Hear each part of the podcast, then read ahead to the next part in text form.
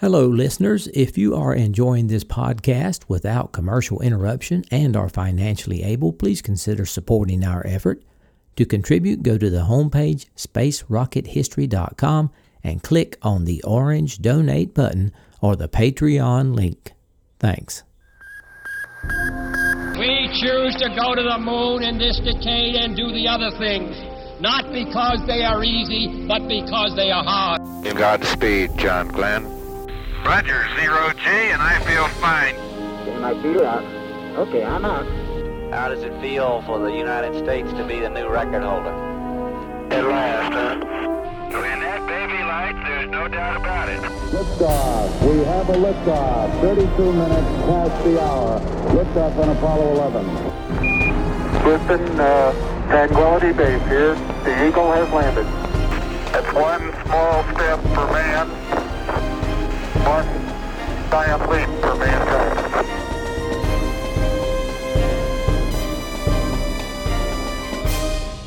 Hello and welcome. This is Michael Annis, and you're listening to episode number 408 of the Space Rocket History Podcast.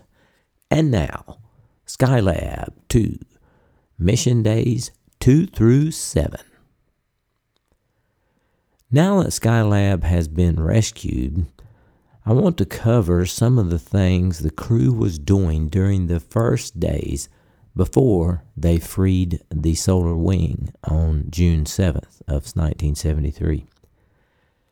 We will start the day after they got the parasol installed, which would be mission day 2.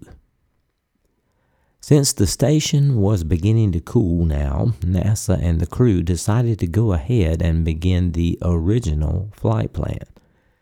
It was pretty hot work at the beginning, but the astronauts did have the multiple docking adapter or MDA where it was about 60 degrees Fahrenheit to retreat to. NASA's first priority was to get Skylab back into solar inertial attitude.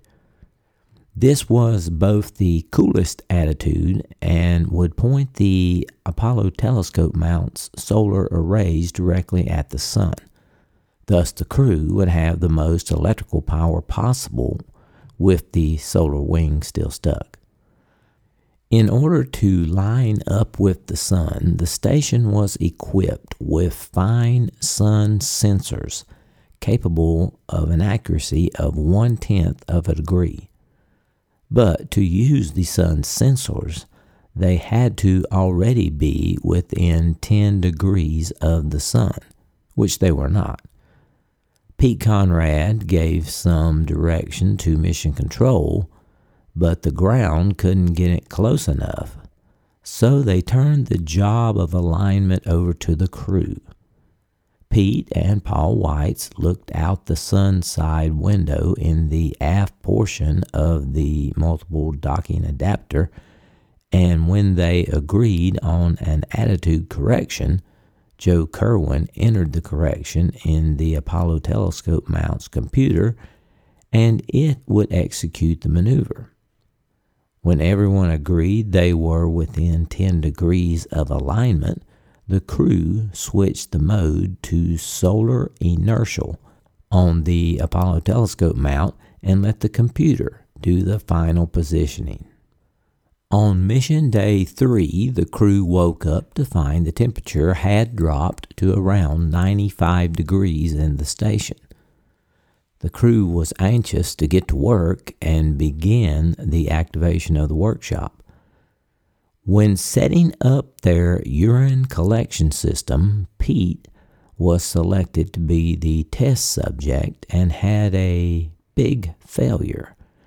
It seemed there was not enough vacuum through the system to pull the urine down the tube. The crew solved this problem by adding a fecal bag in the collector.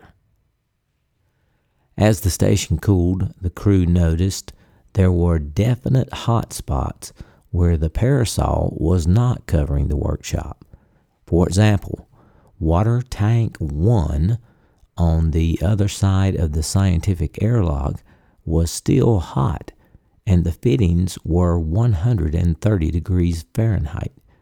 As a result, the crew had difficulty getting the wardroom water hoses on the tanks.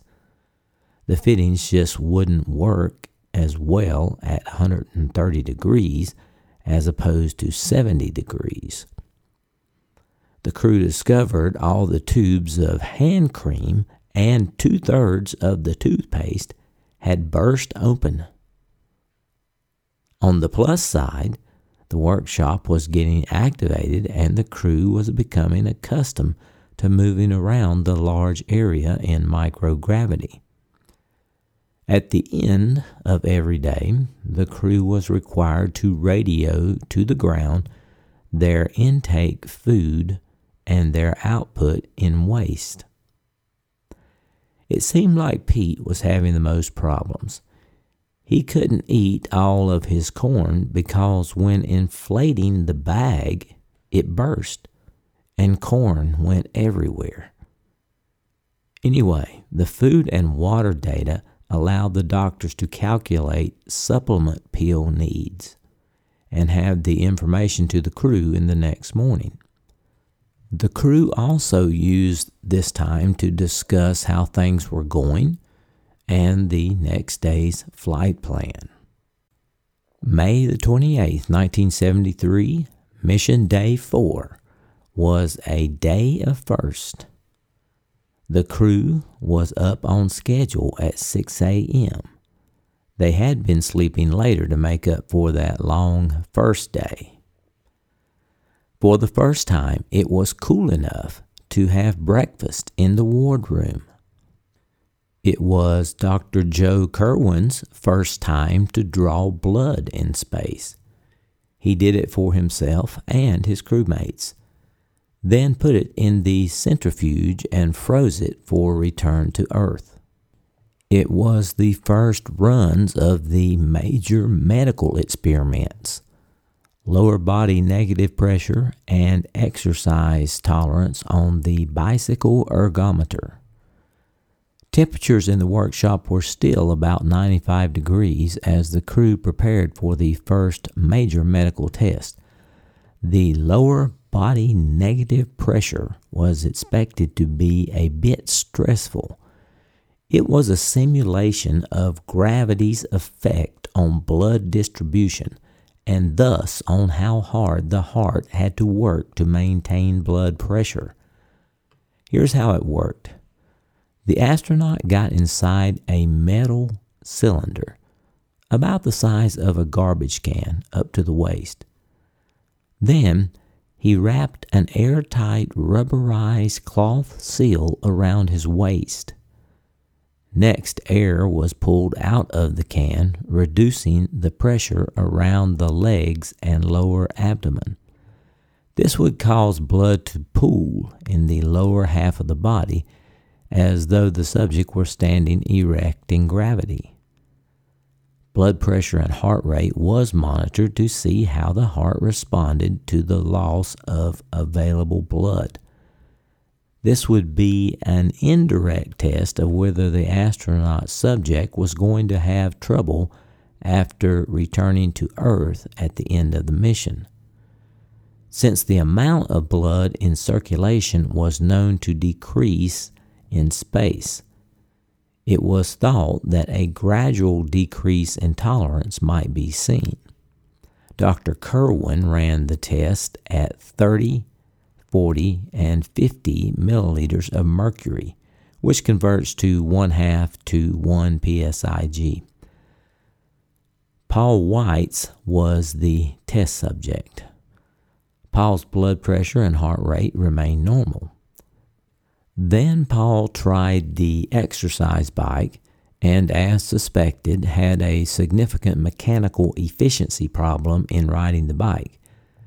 They decided to end the run with a little under three minutes to go, both for the mechanical reasons and because of an obvious high temperature. It was just too hot in there to set the bike on 200 watts.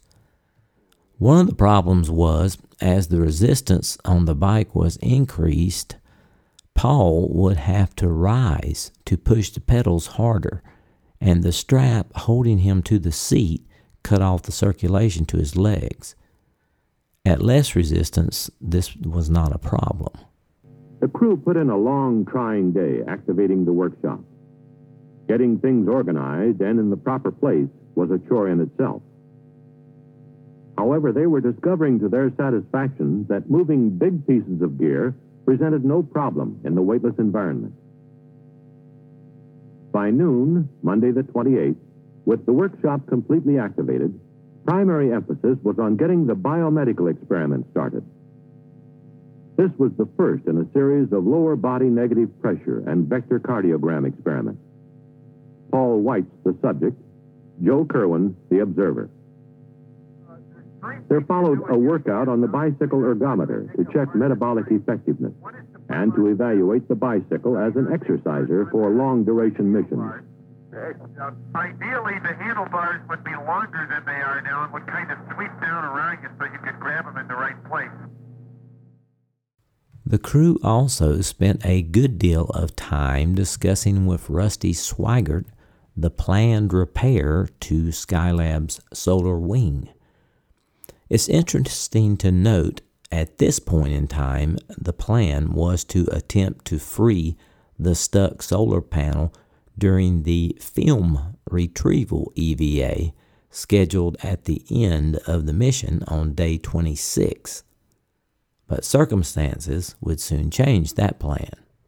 Although the crew had earlier encountered a number of equipment problems, the result of excessive temperatures, the prospects now looked bright for a full 28 day mission. The temperature had stabilized in the mid 70s. The food was good, and so was morale. And up to now, the 4,700 watts of available power appeared to be adequate as long as high load experiments were staggered. Even on day four, the crew had already generated a lot of trash. To get rid of it, it was placed in the trash airlock. This was located at the bottom of the lower deck of the workshop. It was the old S4B stage's large liquid oxygen tank. To use it, a crewman opened the upper door and inserted a filled trash bag.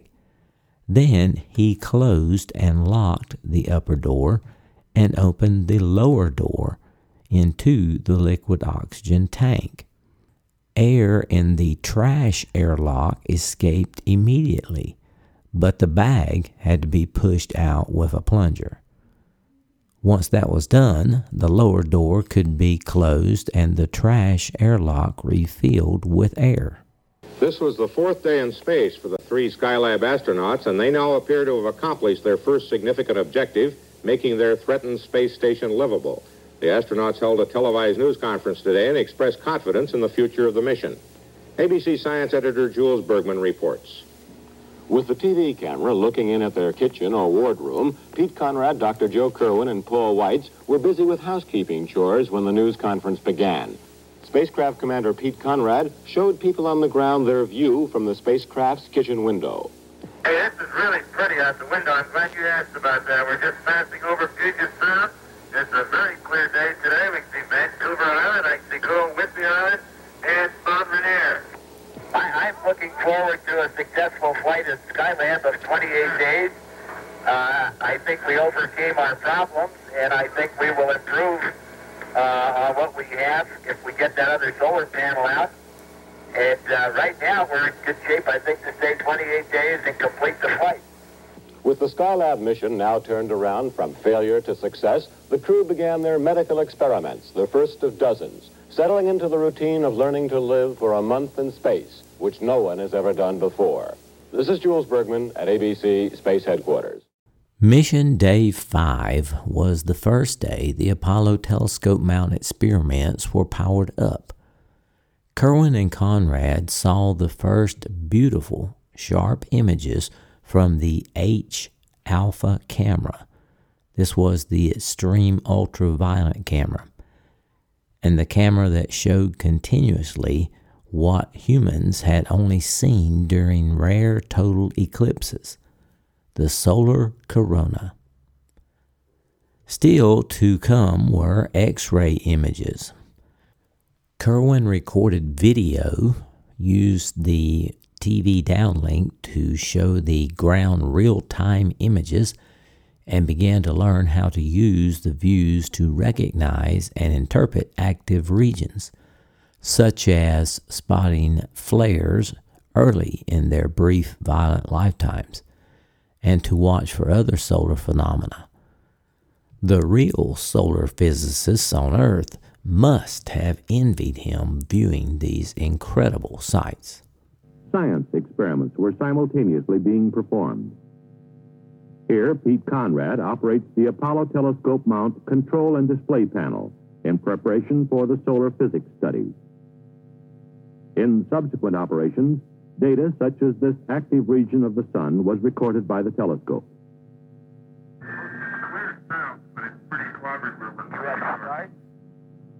Got a tape motion, Mike.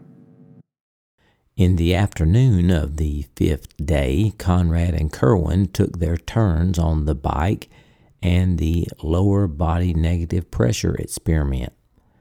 Pete tried the hardest because he wanted to come back from this mission in good shape, but his heart rate exceeded 180 beats per minute as he tried to ride his three minutes at 75% of maximum. Unfortunately, the old hero couldn't do it, and he experienced a couple of irregular heartbeats while he was trying. Kerwin couldn't do it either. It seemed the harness problem was not going to go away. It was time for an on board campaign to solve it. As for the lower body negative pressure experiment, the heart rates and symptoms on both Conrad and Kerwin looked about the same as pre flight so far. The crew became more accustomed to microgravity as they proved they could run around the water ring lockers. But as more equipment went into use, power became a concern. This is the day it was decided the solar wing needed to be freed sooner rather than later. However, by the fifth day, some of the storage batteries had begun to perform in a degraded manner. The power shortage grew critical, and it became apparent that to carry out the mission, the jammed solar panel would have to be deployed. Mission Day 6 began Following the first night, all three crew members slept in their sleep compartments. They reported it was still a little warm, but they slept well and were ready to work. Today, the astronauts would perform the first run of the MQI vestibular function experiment.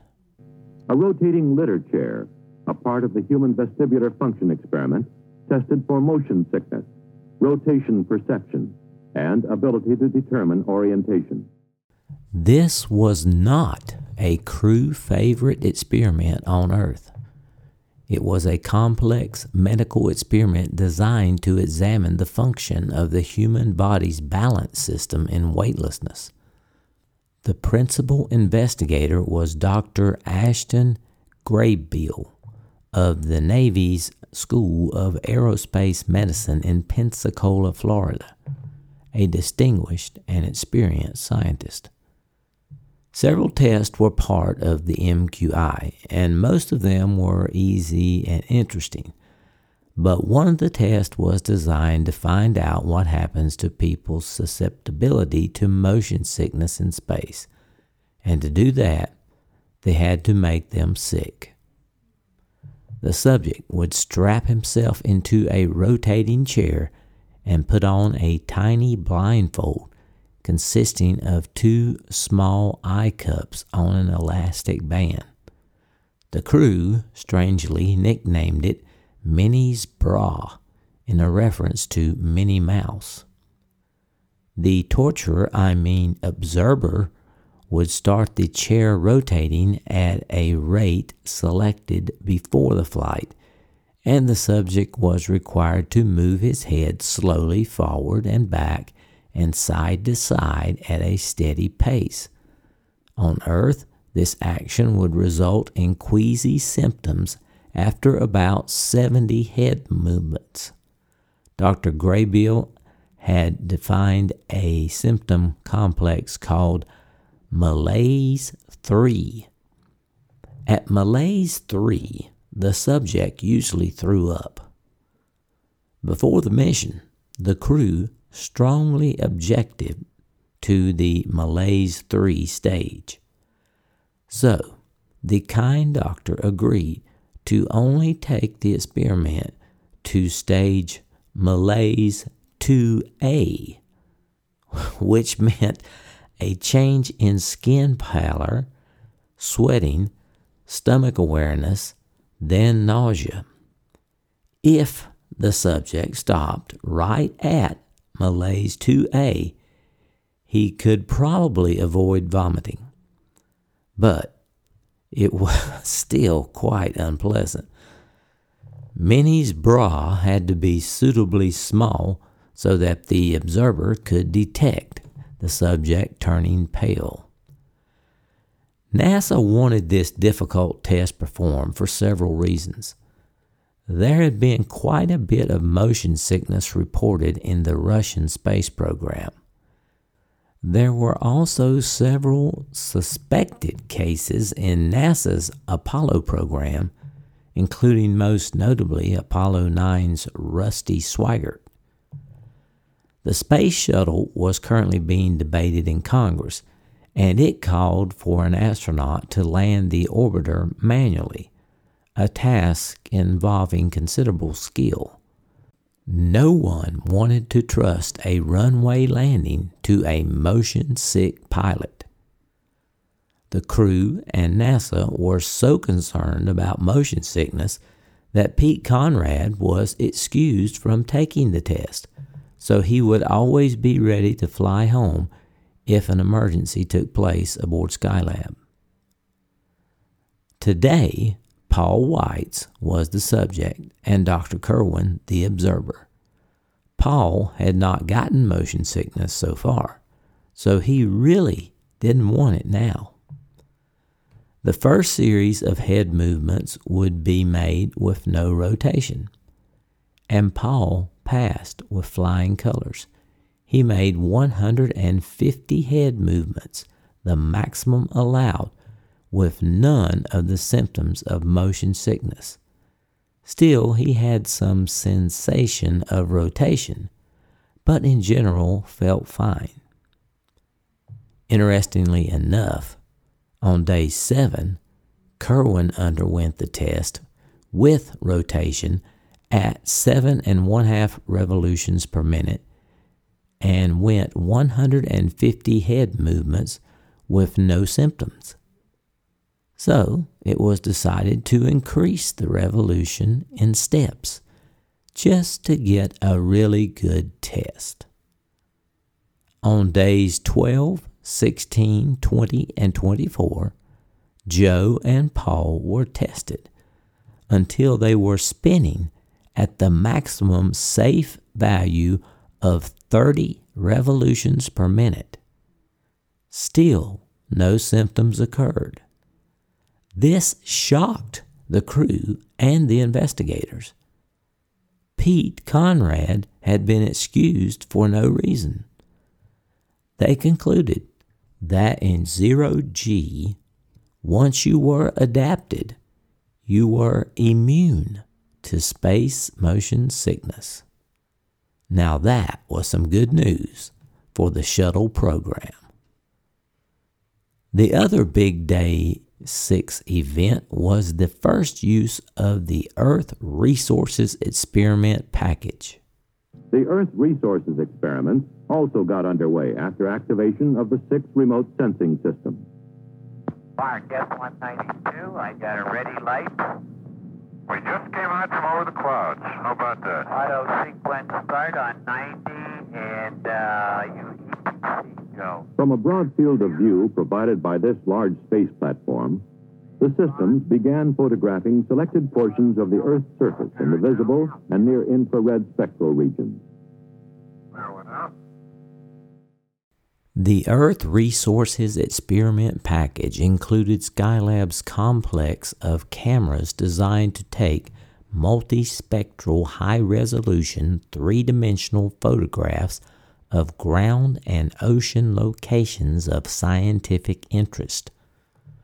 The crew would call them targets, which did not please some NASA people who thought that sounded too military targets may have been a holdover from the manned orbiting laboratory days. Anyway, Skylab normally pointed its upper side and the Apollo telescope mount solar experiments directly at the sun. It retained this attitude on both the day and night sides of the orbit for two reasons. One, it required minimal fuel, and two, it kept the solar panels perpendicular to the sun whenever the spacecraft was in sunlight in order to achieve maximum electrical power. Remember, at this point, Skylab only had the Apollo telescope mount solar panels for power, so energy was marginal. But to use those Earth cameras, they had to be pointed directly at the planet. Skylab had to maneuver out of solar inertial attitude into local vertical attitude.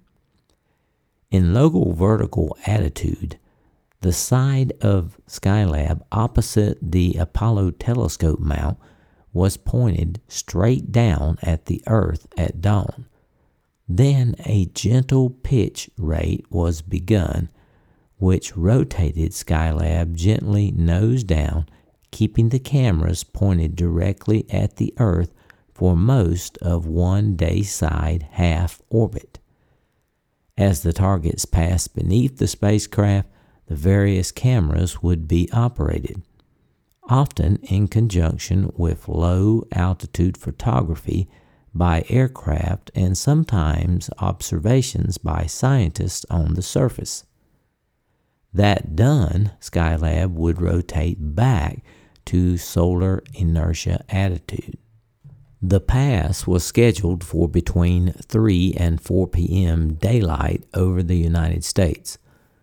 The local vertical maneuver was initiated a little after 3 and by 3:30 Pete and Paul were busily photographing sites. Skylab moved rapidly across the United States from northwest to southeast at 4 miles a second. With a lot of good film taken, they shut the cameras down and returned to solar inertial attitude about 4 p.m.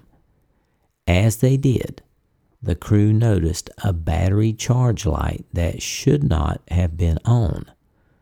The bad news was about to happen. At 5:40 p.m., Mission Control asked for regulators 6, 7, 8, and 16 to be taken off the line to conserve power. They also asked for the Apollo telescope mounts experiment pointing control system to be powered down to conserve power, as well as to turn down the airlock module's secondary coolant loop. Houston said a few batteries went down and, quote, we've got a power problem here, end quote. Several batteries reached a state of charge of less than 45% during the Earth Resources Pass, and their controllers took them off the line. They weren't charging. The next hour was spent turning things off and trying to get batteries to recharge. By 6:50 p.m., Houston was able to report, quote, "As we go over the hill here, it looks like the electrical system is at least stable now. The batteries are coming up, so we'll see you at Vanguard." End quote. The next day's Earth Resources run was canceled. Houston realized that there could be no more full passes until and unless the workshop solar wing was freed. Work on that continued with added determination. But morale remained high. The Skylab astronauts spent their sixth day in space taking pictures of the Earth and the Sun. Temperatures in the cabin were in the mid 80s, and Commander Pete Conrad said he was no longer worried about overheating. Much of the work schedule aboard Skylab was canceled today, and the astronauts are experiencing a kind of brownout. Fans in the cabin have been shut off despite temperatures in the 80s, and the astronauts have orders to save whatever electricity they can. There's a possibility that power problems could curtail all three scheduled Skylab missions. Here's more from Roy Neal in Houston. The Skylab astronauts have had to face up to an increasing shortage of electrical power in their orbiting workshop. Today they had to cut out some important planned studies of Earth resources. Two of 18 batteries on board have failed, and some of the rest are running down faster than expected, so they have to be charged more frequently. That's why planners in mission control had to cut back. Apparently, there's not much that can be done to fix the electrical power system that is working to make it work better. So a high priority has now been given to a second main system that's not working, the solar wings on the main body of the spacecraft. During launch, one was knocked off, the second was jammed. A team of astronauts has been working to find a way to get the jammed wing to swing up and out. If they come up with a solution, Conrad and Weitz will go outside the workshop in their spacesuits, perhaps as early as Sunday, and try to fix it. If they can't, the second crew to go up will have to take special tools because the wing repair job has become so important. But the second system has its own set of batteries and chargers. Without power from them, the entire Skylab program will be extremely limited. On the plus side, today the astronauts were able to use their solar telescopes. They sent back television showing the commander, Pete Conrad, working the complicated controls, sighting the sun, and sending back pictures like this one, a coronagraph, blocking out the sun's rays so that scientists could study the corona, much like an eclipse of the sun here on Earth. Tomorrow, the astronauts are scheduled for a day off in space, but they may put the television camera that made these pictures outside for a good look at the jammed solar wing that has become so important. Roy Neal, NBC News, Houston. Mission Day 7 started out on a relaxed note, with NASA reading the latest news up to the crew. In the morning, Pete took the sound pressure level meter out of storage and went through Skylab taking measurements. It turned out that the spacecraft was pretty quiet. The sound levels in the workshop averaged between 45 and 50 decibels. The multiple docking adapter returned a reading of 53. That was about the level of a quiet office. The noisiest compartment was at the aft end of the station. It was the structural transition section leading into the airlock module where the pumps and fans registered 62. Of course, the noise characteristics of Skylab was affected due to the atmospheric pressure. On Earth at sea level, atmospheric pressure is 14.7 psi, but Skylab's pressure was only 5 pounds per square inch, about one third of standard Earth pressure. I am sure you recall that the higher you go above sea level, the thinner the air gets and the atmospheric pressure decreases. The 5 psi experienced on Skylab was the equivalent pressure of about 20,000 feet above the Earth. At this pressure, the crew had to raise their voice to be heard by someone just 10 feet away. Thus, normal voice communication between the workshop and the multi docking adapter was impossible. To compensate, the crew used intercom boxes to communicate. The good part was that an astronaut could play his own kind of music at the Apollo telescope mount control panel and not disturb another astronaut playing his music down in the medical experiment area. All three crewmen tried multiple times on day seven to solve the bicycle ergometer problem. They adjusted the harnesses, tightened or loosened, changed the angle of the foot straps, raised or lowered the seat, but nothing seemed to work. Another persistent problem came up on day seven. It seemed to be taking too long to do things. The crew was still behind the timeline or behind their schedule. Calibrating the body mass measurement device got Joe an hour and a half behind schedule by noon. Body mass measurement to determine each crewman's daily weight and to validate the use of this device for weighing in zero G. Houston wanted Paul to reinstall an experiment to which he said, quote, Okay, is that in my flight plan? And Houston said to Paul it was. And he said, Oh, okay. I hadn't read that far ahead yet. I'm still trying to catch up. Sorry. End quote. At the end of the day, Pete expressed the frustrations of the crew to Capcom. He complained that the schedulers were slipping things into the pre and post sleep activities every day without adding the time to accomplish them. Furthermore, he said that the crew had already given up shaving in the mornings and they now do it late at night, 10 p.m. Also, the scheduler estimates for small activation tasks were completely wrong. He complained that handovers took time that was not allowed, and he had alarm clocks going off in his pocket. And if they would look back over his flight plan, he had been busy all over the spacecraft this day. This little bit of venting by Pete was indeed foreshadowing what would occur with the next Skylab crew. Unfortunately, neither crew nor schedulers had discovered that it takes longer to do things in space than on the ground, especially the first time the crew had to do something complicated. It seemed to take twice as long as it did in training. In fact, it took about four times performing the complicated task before the astronauts could do it as quickly as they did pre flight.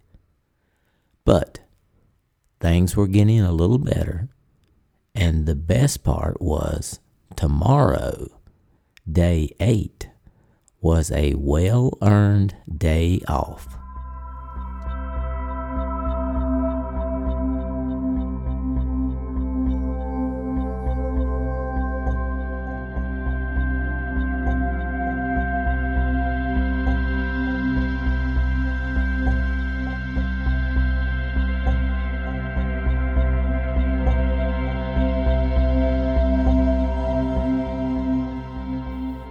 Salutations from the foothills of North Carolina on the shores of the mighty Yadkin River. This is Michael Annis, your host, and I wanted to say thanks for listening to episode 408 of the Space Rocket History Podcast entitled Skylab 2 Days 2 through 7. Our next episode should be released on or about March 2nd, 2023. If you would like to be notified by email when new episodes are posted, you can subscribe to the blog by going to the homepage, spacerockethistory.com, and typing in your email in the text box. This episode, we are celebrating 10 years of the podcast. We will have a special, uh, a few special guests, including a former president of the United States and of course the tang ceremony, so you'll want to stick around for that. I also wanted to remind everyone that we have added two new methods of contributing to the podcast for your convenience. That is Zelle and Venmo. You can use these to send money to my email address, spacerockethistory at gmail.com. Webmaster Justin also put the QR codes for my Zelle and Venmo on the homepage for your convenience. And some of you have already begun using this, and we appreciate it. Speaking of donations, if you have not checked your name on the donors page for 2023 yet, go ahead and do that and make sure there's no problems. And if there are, we will be happy to fix that. Just give us an email, spacerockethistory at gmail.com. If you're looking for old episodes of the podcast, the first 227 are available on the Archive podcast. Search for Space Rocket History Archive. It should be available on most podcatchers.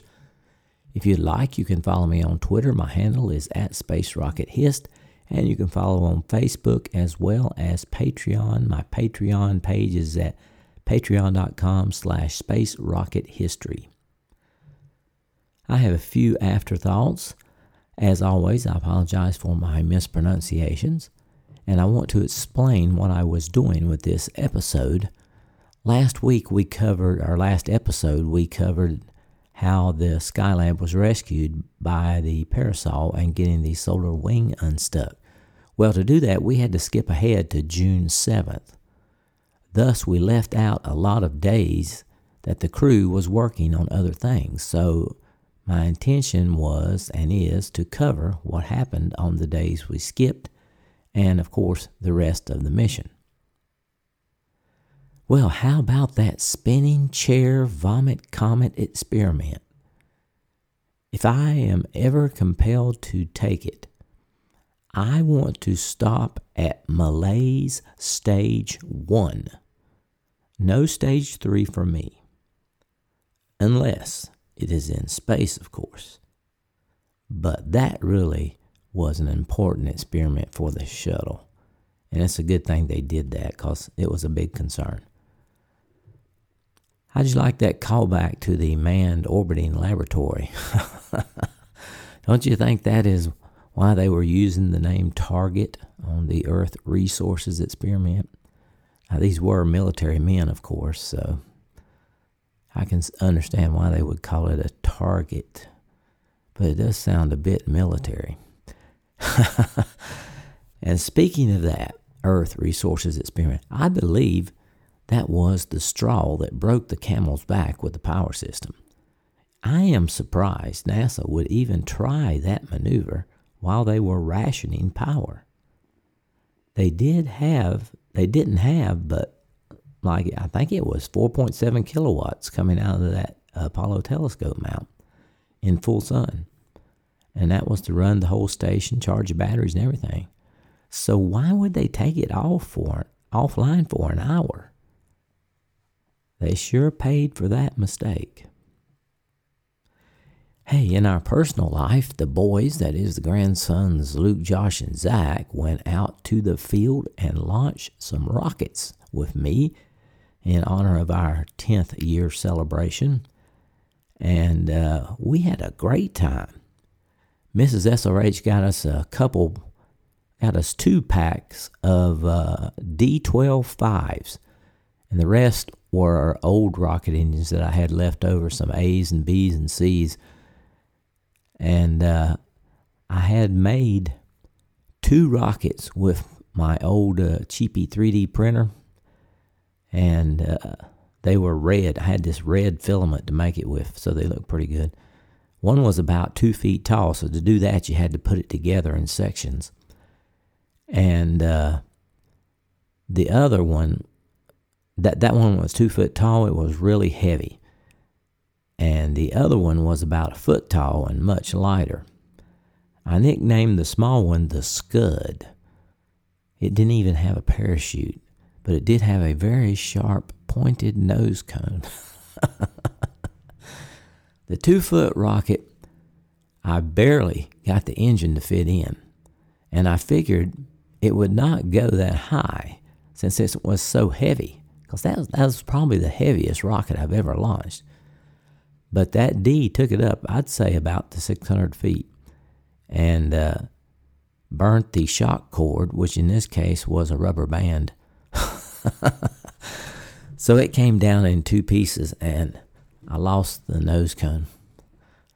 And when it hit the ground, it come apart. but that's part of the fun. I don't know why we like that so much. It's just part of the fun. Now, the Scud had a great flight and landed in the neighbor's field, so we had to go over there and get it. Uh, grandson Luke had a 16 inch Estes rocket, just a standard looking rocket, and it had a great flight. It uh, I put a C65 in that one, and it landed in the, in the top of a 75 foot tall tree. So it's still there and will probably be disintegrated slowly as it rains. I had a, a B64 for Josh's Estes, and he had a pretty good flight, except the parachute lines failed. And then Zach had about a 14 inch Estes that I put a A83 in and launched it. And then I put a, a B size engine in as well. So it got launched twice and we recovered it both times. So that was a pretty good day there. Then I found an old Estes that I'd made years ago and it, it had a D size engine in it as though it had been prepped. So now it was kind of looked like a V2. It was called the Dur V3 is what it was called. And boy, I loved launching that thing. It, it had a great flight. And it went just a, the wind caught it and went just a tad too far north. And it got caught just in the edge of a big tree. And it was about, it was hung on a branch about 18 feet off the ground. But we did, after some time, get it down. So we had a great time launching rocket with the grandsons. And I recommend that highly for y'all to uh, enjoy that hobby if you can. Okay, that's about all I have for my personal life. It is our 10 year anniversary, and we would like to celebrate that. We broke a few records with this celebrations. This is the largest group we have had to participate in the Tang ceremony, and I think it is the most people that have been in this little studio at one time. I'm going to ask everyone here to step up to the microphone and say your first name and your relationship to Mr. and Mrs. SRH. I am grandson Evan. I am Mr. and Mrs. SRH's grandson Zach. I am grandson Josh. And I'm grandson Luke. Hi, listeners. I'm daughter Stephanie. I am webmaster Justin. And I'm holding little May, granddaughter May. Okay, thank you. We have some Tang here. Everybody gla- grab their glasses. If you're at home, you can pause the podcast and, and go get yours. And we will be and we will wait for you. Okay, we're back. Now, let's do put the tang in. I'm gonna take the top off the lid.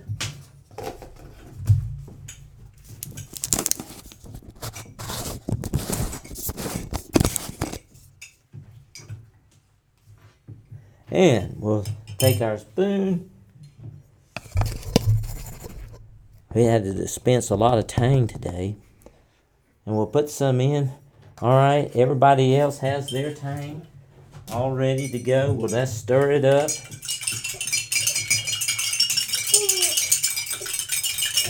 Okay, we got it.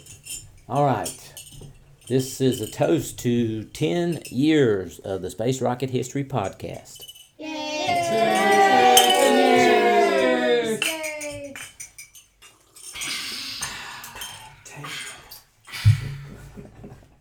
Delicious. All right, thank you everybody for coming over and participating. I really appreciate it. Now we have one more very special guest, a former president of the United States who actually served during the Apollo era. Now, you may say, Mike, how is this possible? Well, let me tell you. Early in the, earlier in this week, I got a package in the mail from somebody called Mr. Peabody. I opened it up, and it was an old dial up telephone that had the words printed on it the Wayback Phone. Of course, there was a note, and it said, Prepare for a phone call on February 13th. And then it gave me the address I had to return the phone to after I received the call. So, I had it here at the podcast studio desk all day Tuesday so I could record whoever was calling me. And sure enough, the phone rang at 12 o'clock noon. I picked it up, and this is what I heard. I'm talking to you by telephone from the Oval Room at the White House. And this certainly has to be the most historic telephone call ever made. I just can't tell you how proud we all are of what you... For every American, this has to be the proudest day of our lives. And for people all over the world, I am sure they too join with America in recognizing what an immense feat this is. Because of what you have done, the heavens have become a part of man's world. For one priceless moment in the whole history of man, all the people on this earth are truly one. One in their pride in what you have done. Why, thank you, Mr. President. I just didn't realize I had that kind of reach. I didn't know it was such a big deal, but boy, I, I surely do appreciate you traveling 50 years through time and uh, giving me a call on the way back phone. I hope you enjoyed that. I couldn't resist. That, of course, was uh, a recording taken from uh, Apollo 11 when President Nixon congratulated Neil and Buzz on the moon. and I thought it would be fun for the 10th anniversary. Okay, let's move on from the celebration. Over the past fortnight, we received 13 donations and pledges, and I would like to thank Scott Y., who donated at the Orion level, Andrew S. from Australia, who donated at the Apollo level and earned a shooting star emoji, Ryan M. from Michigan, who donated at the Apollo level and earned a satellite emoji, Ron F., who donated at the Apollo level, Robert N. donated at the Gemini level and earned an alien emoji. Alan M. from Michigan donated at the Mercury level and earned a satellite emoji. Stephen M. from California donated at the Mercury level and earned a space communications dish emoji. Jackie B. from the UK donated at the Vostok level. Michael B. donated at the Vostok level. Synaptic Games pledged on Patreon at the Apollo level. Micah G pledged on Patreon at the Soyuz level. Nanya pledged on Patreon at the Mercury level. And Jim D pledged on Patreon at the Vostok level and earned a satellite emoji. Our total Patreon donors for 2023 have reached 242. I think we lost one from last time, probably due to a credit card expiring. Our total donors, which includes Patreon, PayPal, Venmo, Zelle, and checks for 2023, have reached 276 with an overall goal of 450 for this year. So, if you're enjoying the podcast that's been running for 10 years now without commercial interruption and you can afford it, please consider going to the homepage spacerockethistory.com, clicking on the orange donate button or the Patreon link, or donating using one of the QR codes through Venmo or Zelle or using my and uh, sending those to my email address, spacerockethistory at gmail.com. And by the way, if you began the emoji maneuver last year, now is an excellent time to complete it. We have about 30 supporters who have earned the Nova emoji for eight years of support, and I want to give them a big shout out and thank you right now.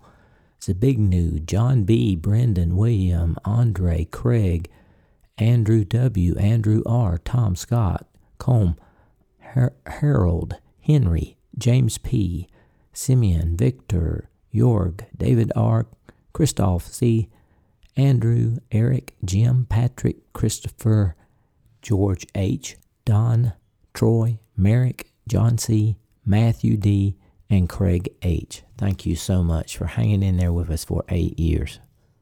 Now, here is Mrs. SRH with this episode's donor giveaway. Thanks, Mike. Hello, Space Rocket History friends. The winner for this episode will get the choice of the rare and beautiful SRH archive magnet, or the regular magnet, or two stickers, or a NASA meatball sticker. With the help of Google's random number generator, I selected Simon Rouse. Simon Rouse, if you will email us spacerockethistory at gmail.com, tell us your address and your SRH prize preference, we'll get this out to you. Please accept my apologies if I mispronounced your name. Sincere thanks to all 276 of you who have contributed thus far in 2023. My sources for this episode were NASA, ABC News, NBC News, CBS News, Rocket and Space Technology website, Skylab America's Space Station by David Shayler, NASA Skylab Owner's Workshop Manual by David Baker, Homesteading Space, the Skylab Story by David Hitt, Outpost on the Frontier by Jay Chladek, the Internet Archive, and Wikipedia. And that is all I have for this episode. I'll try to have episode 409 posted on or about March 2nd. Stay healthy, everyone, and so long for now.